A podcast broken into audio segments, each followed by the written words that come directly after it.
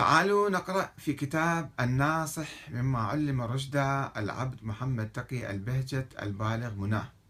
نشر مكتبة مؤمن قريش ومركز حفظ ونشر تراث المرجع الأعلى والعارف الأتقى الشيخ بهجت. هكذا مكتوب على الكتاب.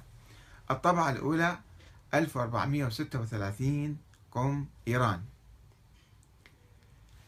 كيف يستدل الشيخ بهجت على وجود الإمام المهدي الغائب. يجيب يستدل على ذلك بالافتراض. انظروا إليه كيف يستدل وكيف يبني عقيدته حول هذا الإمام. معرفة الإمام المهدي عجل الله فرجه. سؤال رقم 23 نسأل من حضرتكم دلالة وهداية دلالة وهداية إلى الإمام المهدي عليه السلام. جيم. بسم الله الرحمن الرحيم يجاوب الشيخ بهجت الحمد لله رب العالمين والصلاة على سيد الأنبياء محمد صلى الله عليه وآله وسلم وعترته سادة الأوصياء عليهم السلام واللعن الدائم على أعدائهم أجمعين وبعد فالسؤال عن حياة الإمام المهدي عليه السلام وعن خلافته له له محل لمن لا يعتقد بإمامة والده المعظم الحسن بن علي العسكري عليه السلام. والقائلون بإمامته متفقون على خلافة المهدي وولده العزيز وبقاؤه إلى ظهوره للعموم. والروايات المشهورة عن الوالد والوصاية للولد عليه السلام ثابتة معتبرة. وذلك ضروري المذهب الحق الذي هو الدين الكامل التام. ولولا ذلك لم يبقى الدين للمسلمين لأن لازم المفروض أن أهل الإسلام كلهم أو كلهم معتقدون للأباطيل.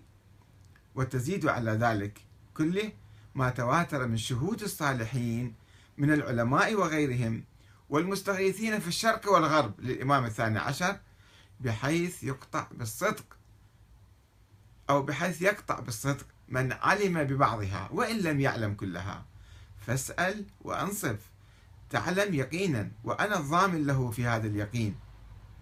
ونزيد على كل ذلك ما ثبت في آخر الحديث المتواتر. بين الفريقين أعني حديث الثقلين من قوله صلى الله عليه وآله وسلم وإنهما لن يفترقا حتى يرد علي الحوض. يقصد أني تارك فيكم الثقلين. كتاب الله وعترتي وإنهما لن يفترقا حتى يرد عليه الحوض. ففي كل زمان يثبت القرآن عنده له يعني ما دام ثبت القرآن يثبت العطرة الطاهرة له وبالتالي وجود آه، محمد بن حسن العسكري. صفحة 333 وفي الهامش توثيق الحديث هذا الحديث اللي رواه الآن سنن الترمذي تحقيق أحمد محمد شاكر جزء 5 صفحة 663 آه، حديث 3788 معنعنا عن زيد بن أرقم قال رسول الله إني تارك فيكم الثقلين ما إن تمسكتم به لن تضلوا بعدي أحدهما أعظم من الآخر. كتاب الله حبل ممدود من السماء إلى الأرض وعترة أهل بيتي ولن يفترقا حتى يرد علي الحوض.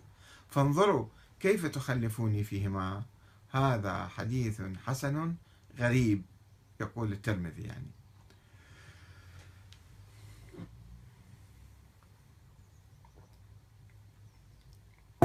الآن نأتي لمناقشة آه، كلام الشيخ واستدلاله على وجود الإمام الثاني عشر. هل يستدل على ذلك بأدلة شرعية قطعية تاريخية آه، بعلم أم بافتراضات واستنباطات واستنتاجات؟ وتأويلات تعسفية.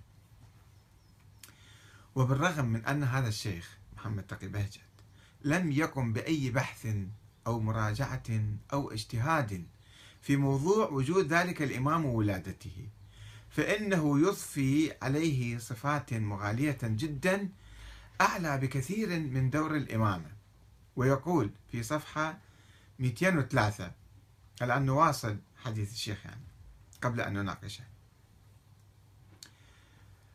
إننا يقول إننا نحب إمام الزمان لأنه أمير النحل وجميع أمورنا على الإطلاق تصل إلينا بواسطته وقد نصبه النبي لنا أميرا.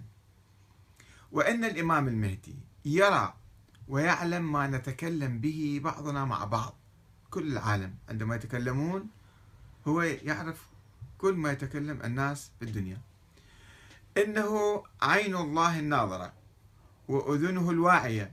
ويسمع كلامنا قبل أن نسمعه نحن. عندما نتكلم بالكلام قبل ما إحنا نسمعه من فمنا إلى إذنه هو يسمع هذا الكلام. بل نحن أنفسنا عندما نتكلم هناك فاصلة إلى أن يأتي هذا الصوت من الشفتين إلى الأذن. هو عليه السلام يسمع كلامنا قبل هذه الفاصلة. قبلنا يسمع كلامنا فهل يمكننا مع هذا أن نقوم بعمل لا يشعر به؟ هل يمكننا أن نفعل فعلا لا يعلمه؟ يعني الله سبحانه وتعالى هو الذي يعلم أعمال الناس وما في قلوبهم وأقوالهم. أما النبي ما كان يعلم هذا الشيء. النبي كان حواليه يتكلمون في في منافقين حول الله يقول أنك لا تعلمهم. نحن نعلمهم. أما هذا الشخص في كل العالم عندما يتكلمون في وقت واحد الآن هو كمبيوتر كان يسجل كل مكالمات العالم. صفحة 254 يقول إمام الزمان يسمع كلامي قبل أن تسمعوه أنتم مني. صفحة 283 أيضا يقول في موضوع اسمه عنوان الحديقة الخامسة. واحد إن حضرة الحجة نفسه منتظرا لليوم الموعود أيضا. ونفسه يعلم أنه متى يظهر. وما يقال أن حضرته لا يعلم قد ظهوره فهو غير صحيح. طيب هاي صفحة 301 أه سؤال 36 مع كل ما نقل من التشرفات عن الالتقاءات بالإمام المهدي يجب أن يقال إن الغيبة ليست مطلقة. طريق الملاقاة لأهل الأسرار مفتوح. يعني الموقف الشيعي ال 12 العام منذ وفاة آخر ما يسمى بالنائب الخاص الرابع السيمري. إلى الآن قالوا أنه قطعت الغيبة بعد ما في أحد يشوف الإمام إلا وقت الظهور. ومن ادعى رؤيته فكذبوه. أما الشيخ محمد تقي بهجت فيقول لا لا لا. آه، ممكن في ناس خاصين يلتقون به. الغيبة ليست مطلقة. طريق الملاقاة لأهل الأسرار مفتوح. طبعا هو راح يعتبر نفسه من هؤلاء و يعني ضمنا يدعي أنه ما دام يعرف هذا الشيء يعني هو أول الناس اللي يلتقون بالإمام. صفحة 301 صفحة